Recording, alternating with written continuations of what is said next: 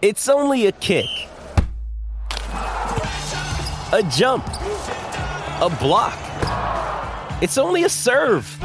It's only a tackle, a run. It's only for the fans. After all, it's only pressure. You got this. Adidas. G'day, Mike Hussey here, but you can call me Mr. Supercoach. KFC Supercoach BBL is back and there's 25 grand up for grabs. So what are you waiting for? Play today at supercoach.com.au. T's and C's apply. New South Wales authorisation number TP slash 01005. G'day, Sam. How are you? I've got to say, you're uh, you're the only reason I'm still on Twitter myself. I, I, I barely tweet, so maybe that's a good thing. Maybe that's like, maybe that's what you mean. It's because I don't say anything. Um, hey, uh, always enjoy your work. I, I think that there's not a, a, day where I'm not referencing one of your tweets throughout a conversation that we're having. So I, I thank you for that. Um, I've been keen to know from you though. We we were very in terms of footy and in terms of this year, we've seen big changes, new rules, and a new way of playing. In the first couple of rounds, the numbers absolutely uh, gave those choices from the AFL a big tick. That there were less congestion and less stoppages and and more uh, defence to to forward fifty attack. Um, the the key forward is back. The game was more open. It was faster. Uh, more goals being scored. Are the numbers still saying that?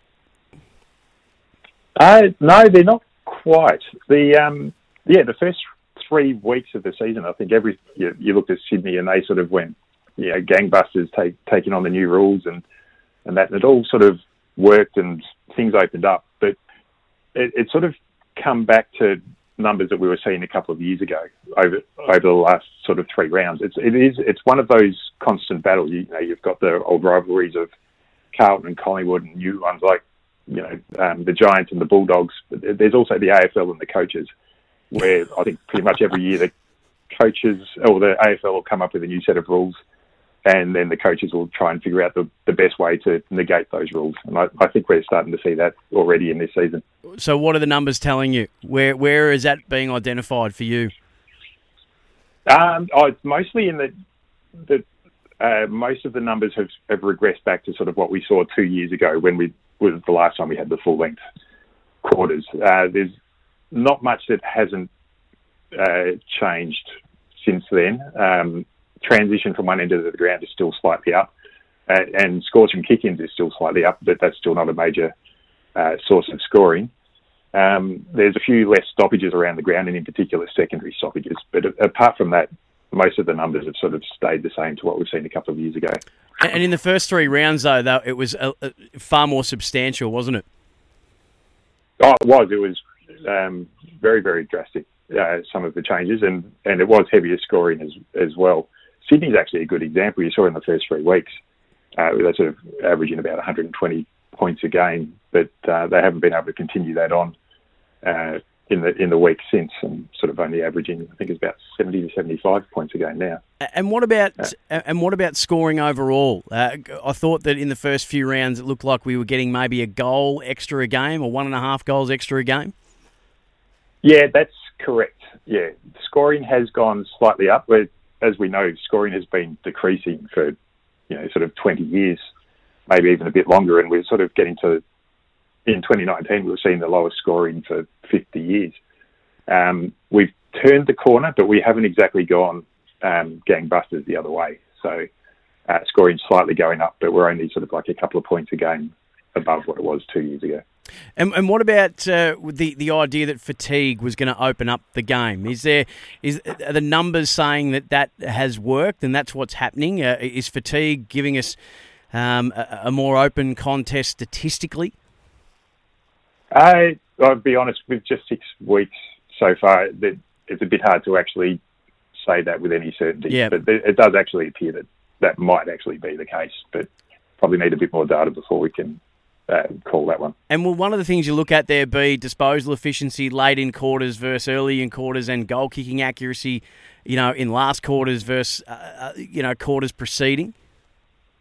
Uh, yes, those sort of things. Um, when secondary stoppages go up some of the you know sort of pressure statistics and, uh, and tackling numbers. You basically look for um, yeah, a, decrease as time goes on, particularly uh, late in the sec- uh, late in the last quarter. So I'm keen to go through each game round by round and just because we, we like to do this on a Thursday night, basically looking at who might win and why.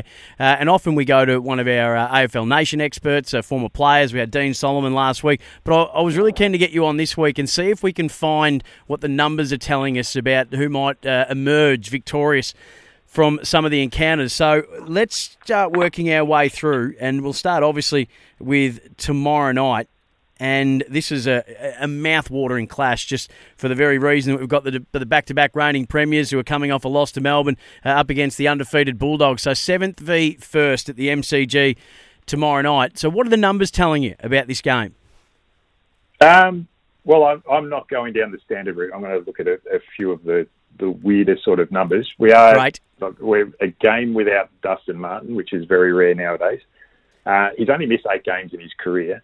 Uh, and the the Tigers are four and four in that, so it's a 50-50 thing. The thing I found interesting about Dustin last week was the first time in his career he'd had less than ten disposals in a game. Um, there's 250 games into a career. No one's ever got anywhere close to that. Everyone else has had a sub sort of 10 disposal game by about their 180th game. Um, so it'd be interesting to see how they go without him. The Bulldogs are playing absolutely irresistible football. Um, they are the benchmark in just about every statistical category you want. Um, you know, clearances, contested possessions, scoring once inside uh, 50. Um, uh, if it comes down to the wire, I certainly hope it's not Bailey Smith that's got the ball in his hands. Um, before three quarter time this year, he's kicked four goals straight, and after three quarter time, he's kicked the five behinds. so, um, yes. Um, and apart from that, the only other thing I'd say would be a almost a certainty in this game is Jack Ross will probably be named the sub. He's been four times this year, the most of any player. So Jack Ross four times sub, most of any player. This is good. This is the this is the stuff that I want people to be able to go to the pub tomorrow night when they knock off work and say, "Hey, you know what? Uh, this is brilliant. Uh, I'm liking this." So Saturday afternoon MCG, Collingwood uh, seventeenth on the ladder.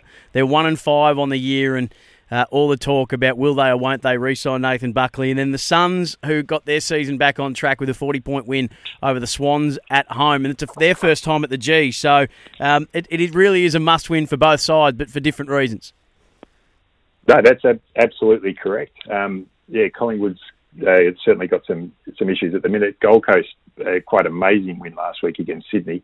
Uh, two weeks ago, they uh, against just remember who it was. It was against the um, the Bulldogs didn't score a single point from stoppages for the entire match, which is only the second time in the last 20 years that a side's done that. Uh, but they fixed that up last week and, and did quite well in that area against Sydney.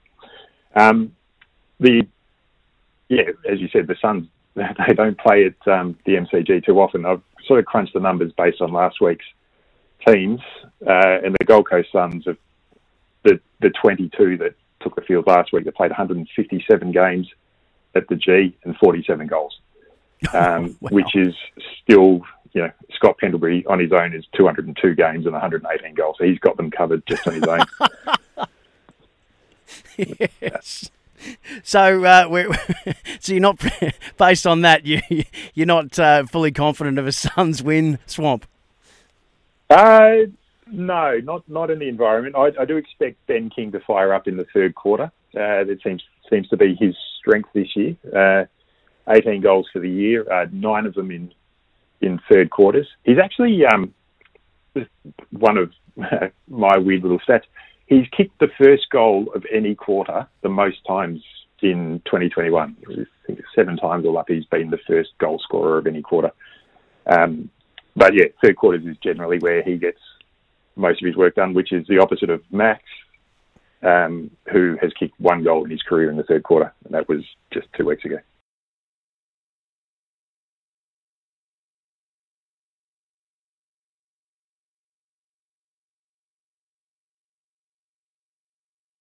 Now, the next game, uh, Adelaide and the Giants uh, at the Adelaide Oval.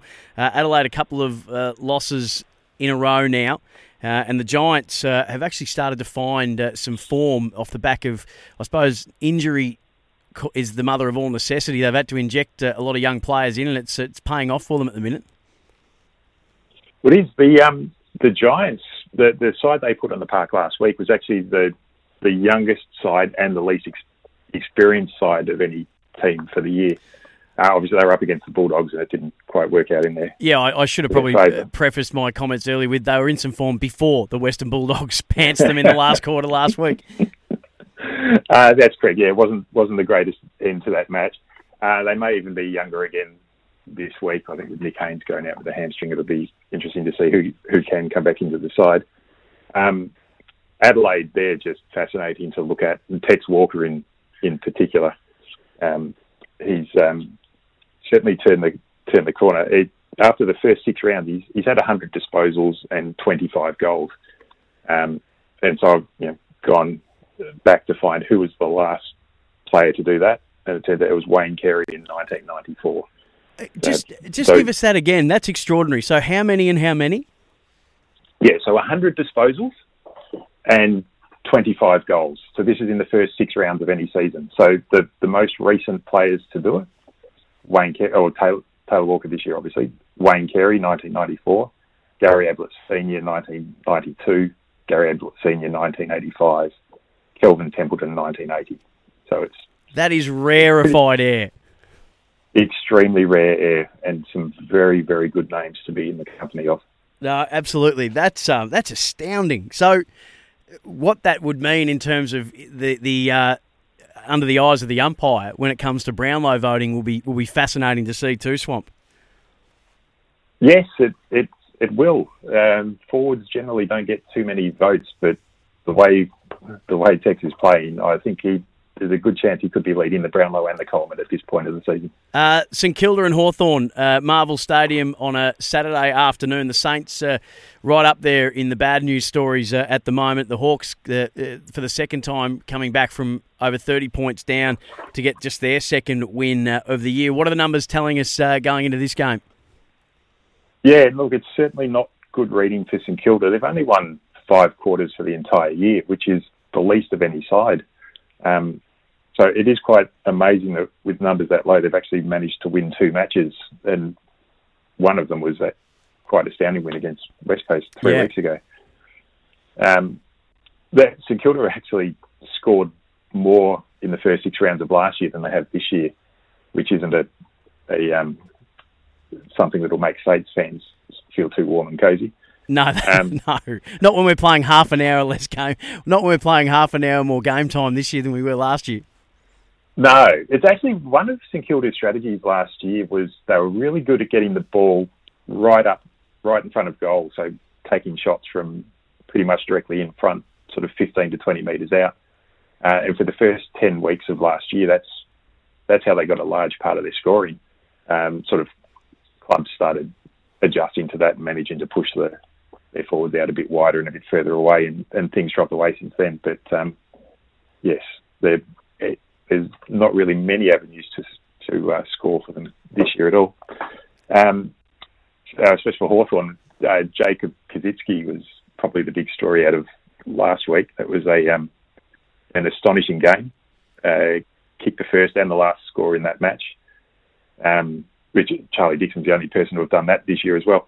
But um, yeah, got a deserved Rising Star nomination, which ended a six-game streak of non-Victorian clubs taking the um, taking the Rising Star award, which is the longest ever.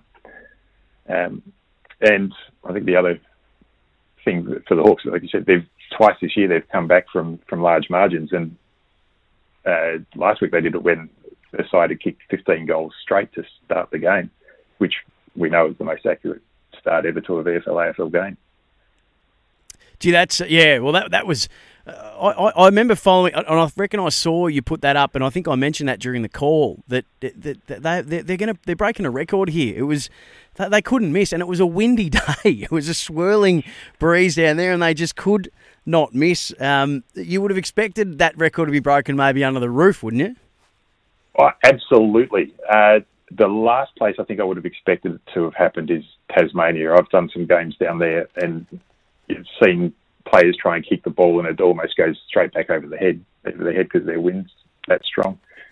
Um, it was uh, absolutely astounding to watch. Um, yes, and sort of it was a bit bizarre at the end of the game then for it to finish with I think it was six or seven behinds in a row to decide the match. Yeah, it, it was it was almost uh, neurotic, wasn't it? It was it was. that's probably the best word for it. Yeah. Uh, so Saturday night, a couple of games: Brisbane and Port Adelaide. So Brisbane uh, in eighth at the moment, um, a, a, couple of wins in a row. Uh, to get their season back on track, Port Adelaide uh, just uh, in brilliant nick and have only lost one game for the season. This is at the Gabba on Saturday night. The numbers are saying what? Swamp. Oh, this is probably the game I'm most excited about on the, the from the weekend. This is the two sides that finished one and two last year and ended up both getting knocked out in prelim finals. But the games we've had this year between all the prelim finalists have all been cracking games. Geelong and Brisbane in sort of round two and the Port Richmond game a few weeks ago. So I'm hoping this is another, another sort of um, nail biter. Um, I think um, I've been looking and some of the barometers for team success in recent years. It was always if some player managed to kick a goal, their side would win. So a couple of years ago, it was um, Tipungwuti at Essendon. If he kicked a goal, Essendon would win. If he didn't kick a goal, they'd lose. Uh, Burgoyne a couple of years before that at Hawthorn.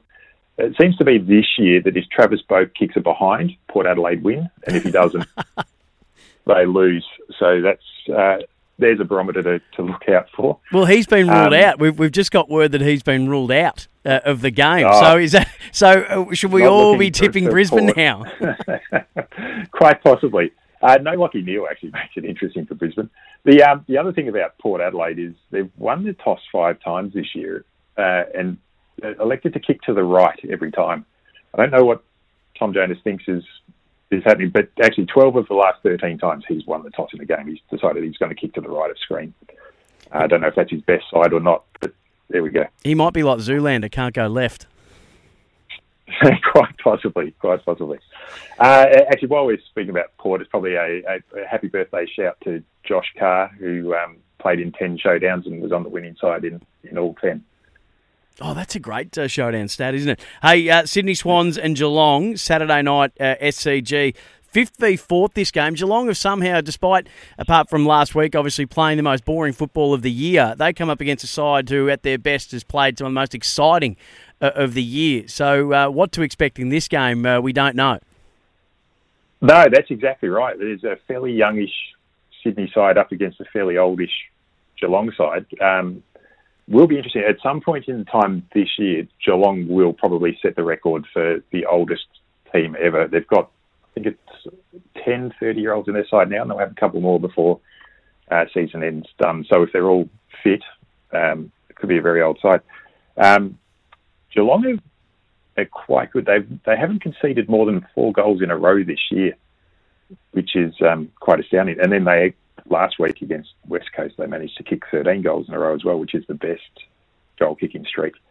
Um, something to probably be on watch for is Joel Selwood he needs three more tackles or to equal the record of the all-time tackles in VFL AFL history since the stats been recorded. He's just three behind Matt Priddis, uh, three to equal, four to break. So, uh, given he sort of averages about five a game over his career, probably should happen this weekend. And I'm just assuming he has the record for the recipient of the most high tackles. Is that does that go hand in hand? Without looking that up, I'm pretty confident that's the case. What about North Melbourne and Melbourne on Sunday uh, down at Blundstone Arena in Tassie, the early game? Yes, so uh, I, I think there's a couple of things to, to watch for. We've heard Ben Brown's going to be playing, so he'll become the 264th player to start his career at a new club by playing against the club that he's just left. Um, if he can get more than six goals, he'll have the record for most goals kicked in that in that particular set of circumstances. The um, the other thing I'd probably be watching for in this game is Nathan Jones, which you know got to his 300th last week. Um, he's he's still chasing game uh, his 100th win if if Melbourne win this weekend, which you'd expect that would. Uh, he'll finally get to the milestone.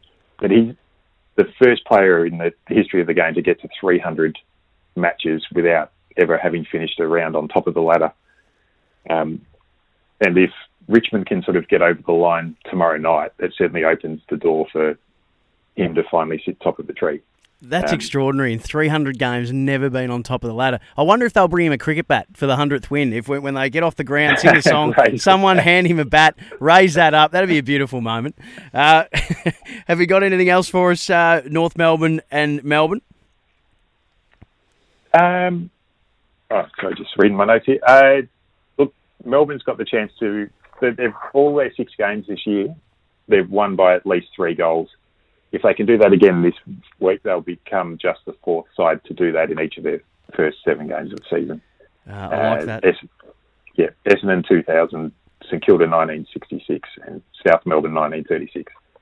Uh, Yep. Obviously, the first two on that list, premiers. Yep. The other ones played in the grand final, but uh, runner up that day. Now, isn't that something? Isn't that uh, one that will just uh, that that would have just uh, just piqued the interest of all the D's fans listening? So hang on, they're writing this down now. So if we win by more than three goals uh, and we do it this week, it'll be uh, uh, seven times in a row. And then uh, last time this happened, two of the three sides. Uh, won a premiership and all three played in the grand final. Uh, they'll be hanging on to that one. What about Essendon and Carlton Sunday afternoon at the MCG? Yes, we've got to make mention of Darcy Parish last week. Um, just the second person into Collingwood versus Essendon Anzac Day match to have 40 disposals, matched what Dane Swan did about eight years ago. Um, Anthony McDonald Tipungwuti is uh, playing his 102nd game in a row, which moves into fourth on the all-time list at, at Essendon. Hasn't missed a game since 2016, um, and he's sort of getting within range of top spot for Essendon, which is Jack Jones, uh, played 133 games. Um, for um, for Carlton, I think any, every Carlton supporter is probably infuriated as most Carlton supporters are in a season, but you've got to be happy with Harry McKay. Uh, 22 goals at this point in the season. Um, the the most recent Carlton players to have that many this at this stage of the season was Fevola a few times back in the 2000s and Sticks Kernahan back in 1987. Wow, now that's something that that they haven't had a lot at the moment to to be happy about Blues fans, uh, but that is something that they can hang their hat on. Yeah, that that's true. I mean, there are certain things to to be happy about if you're a Carlton supporter. I think uh, Sam Walsh is, but he's the rising star that just keeps rising. He doesn't ever seem to turn in a bad game. Uh, the future looks bright for, for him. With Anthony McDonald, Tipungwuti, I do uh, votes every week for my own personal footy award uh, swamp called uh, the Ivan Warren Smith Award. This is the three, two, one votes for the uh, best players each week with a hyphenated surname. So maybe next Right. time, next time we spe- and he's, uh, I, I don't want to give it away because we, we, we just we only update the leaderboard sort of um, uh, irregularly, irregularly through the year. But next time we speak, we, we might even do some. We might even drill down on some of the stats for players with hyphenated surnames.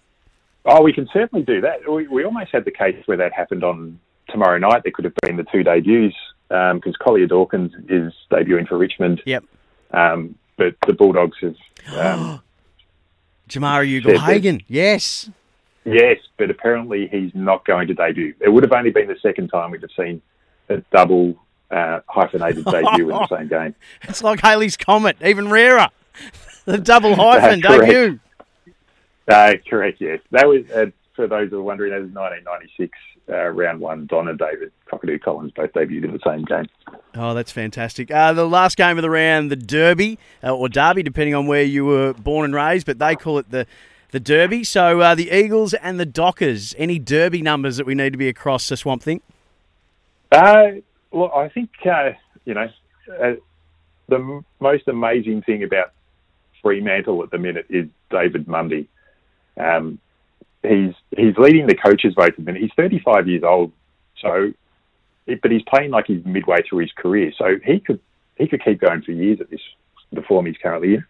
He um he broke a record last week. He's got 171 wins now, which is the most for any Fremantle player. Went past Matthew Pavlich.